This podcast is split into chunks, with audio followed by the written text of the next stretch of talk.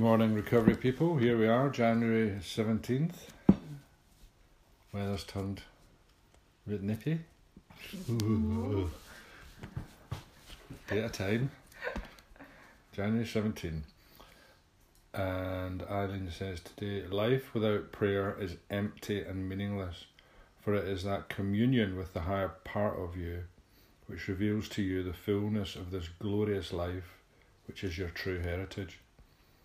Let your prayers be very positive and constructive, and give thanks for what you're about to receive, even before you pray for it.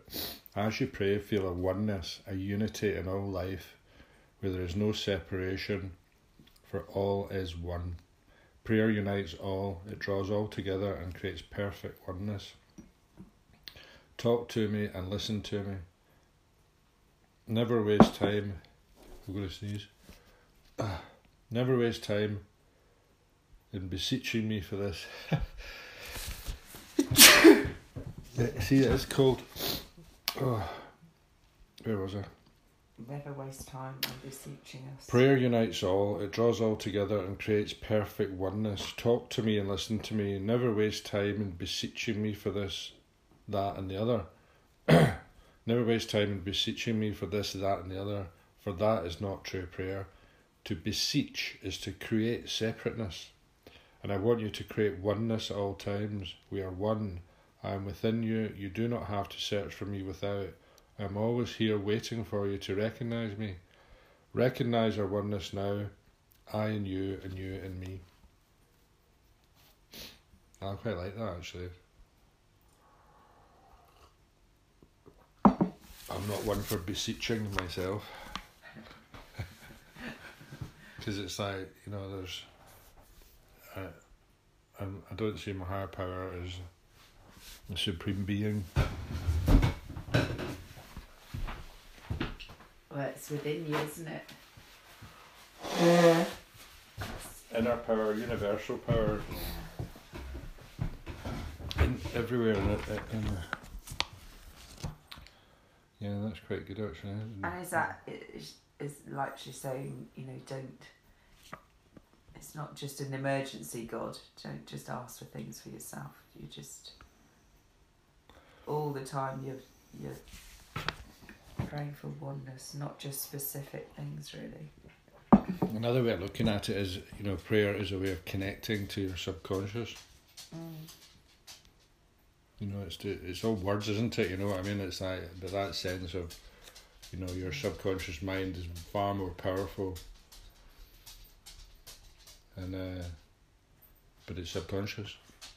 So that you know, prayer and prayer and meditation are, you know, prayer that kind of repetition, that sort of um, sort of programming your mind Yeah. imprinting thoughts in your subconscious. So even if you you, it's a way for people who don't believe in the higher power to buy into the power of prayer. They can just do it. You program in your mind. Yeah, just keep doing it until it becomes more natural. It's a way for atheists to pray. You know, but um, it's just a thought. Anyway, um, I, beseech is a funny word, isn't it? What does it mean? What does beseech mean? Um, Implore. To, to, to desperately ask, isn't it? Uh, let's have a look at the definition. To desperately ask, that sounds about right. Um, I beseech thee.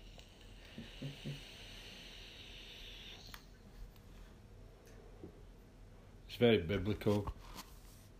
So I don't like it, you know, but To ask someone urgently, fervently to do something, implore, entreat. Implore. Uh, So, you know, it's desperate, isn't it? It is, well, that's your SOS God, isn't you're it? begging. Yeah, Yeah. please help me. Yeah. You know, No atheists in foxholes. Yeah. You know, Prayer unites us all, it draws all together and creates perfect oneness. beg. Yeah. That's quite a good reading today, though, because that, you know, considering how important prayer is to the 12 step program, it helps to actually uh, kind of think about what you're doing and understand the mechanism rather than just you know thinking of as get down on your knees, pray to God in heaven. You know, which isn't for me. Uh, and never will be. So it's uh, yeah, communion with the one in me. Yeah, just um, so it becomes almost more natural, isn't it? It's just it's a daily thing. Well, it's mean, it becomes more meaningful rather than just do, doing it as a gesture to say, yeah, I'm doing my prayers, I'm doing the program, I'm staying sober, you know, but actually have an understanding of the meaning of it and is uh, you know it is serving a useful purpose. It isn't bullshit. so for us non-religious that's quite good. it's moving swiftly on. Uh, AA thought for the day. It doesn't do much good to come to meetings only once in a while and sit around hoping to get something out of the programme. That's all right at first, but it won't help us very long. Sooner or later, we have to get into action by coming to meetings regularly, by giving a personal witness of our experience with alcohol, and by trying to help other alcoholics. Building a new life takes all the energy that we used to spend on drinking. Pardon me. Am I spending at least as much time and effort on the new life that I'm trying to build in AA? Meditation for the day. With God's help, I will build a protective screen around myself which will keep out all evil thoughts. I will fashion it out of my attitude towards God and my attitude toward other people. When one worrying when one worrying or impatient thought enters my mind, I will put it out at once. I know that love and trust are the solvents for the worry and frets of life. I will use them to form a protective screen around me. I pray that frets and impatience and worry may not corrode my protective screen against all evil thoughts. I pray that I may banish all these from my life.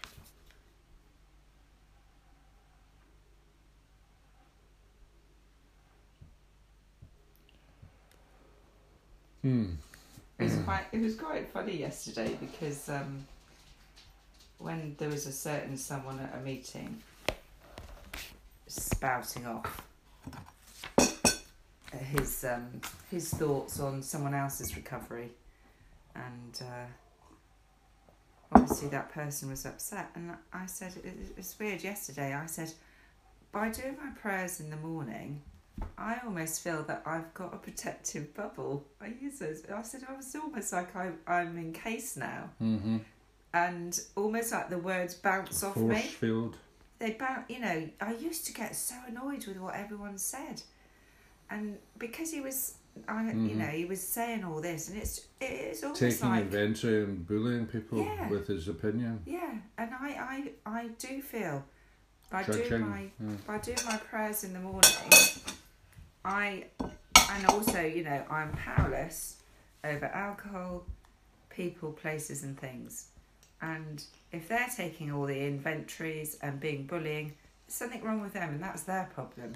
But me and my little protected bubble, you know, we're okay. We can move around without being injured. But I don't like it when he bullies someone that hasn't perhaps got the same strength that I have. Hmm. Um, so I think I might have to have words, Mm-hmm. but not in the way that he uses them. Just very calmly. Especially when it was a newcomer in the Mhm. room, that that you can't suddenly say, "I want to kick half of AA up at the arse." You know, I, I don't think that's very useful for a Mm. newcomer. Mm-hmm. Um, but then it's people, places, and things, and um, we've got to build up our immunity. It's like it's like you know having a an injection of insulin if you're a diabetic. I need my prayers and meditation in the morning to set me up to get my immunity from from life, from evil, evil thoughts within and evil Mm. thoughts coming at me Mm-hmm. and I, I, I need that sort of that calmness but also a bit of reserve you know that I can cope with stuff. Actually, they were both today saying, you know, don't use it, it as an emergency prayer in that first reading, and then in the second reading, it was don't just sit there and go to occasional ones. You know, go to them all and get involved. So they're both coming off the same page today, weren't they? Give Yeah. give as much effort into your recovery as you did in your drinking. Well, not even. I mean, I I go to a meeting a day. You know, do this in the morning. You know, text a few people. You know, and um, you know maybe have odd chat with somebody. Uh, and uh, maybe do a bit of an adventure in the evening of, of a, you know, a bit I'm slacking in that a bit, but uh, that's nothing like the effort I used to put into my drinking and using. Nothing. You know, I mean, nowhere close. You know, that used to dominate my life completely, you know, and, and I'm considered to be a bit excessive. Mm. I don't know many people who do as many meetings as as, as us do, really, you know. Um, you know, we're doing two today, going at one now. So I better get going, but, you know, I mean, that's, I mean, I used to drink round the clock. Well, I did say yesterday, I said in 2012, I admitted and I was an alcoholic. It was only 2017 I accepted it. And those five years, it was fighting against it, doing everything in the book, changing this, going on holiday, not going on holiday, you know, all that stuff. But Mm. actually, when I accepted it and I did something about it, it's actually been easier than when I was fighting it, Mm, trying to control it. a lot easier. No, yeah, you know, it's it's because I wasn't fighting anything anymore. I didn't miss it. I I sort of I'd done my grieving, so I was ready. I was ready to just think, you know. I still get frets and impatience and worry though, Oh yeah, of course we do. you know. Of course we do. I wouldn't be human. But I, I'm I'm better at managing it now. yeah. But you know, it still comes. Aye. So on that note of abject realism, got my flying lesson today. Jackie, Roger. So wish me luck. Up, up and away. Exciting. Joys of recovery.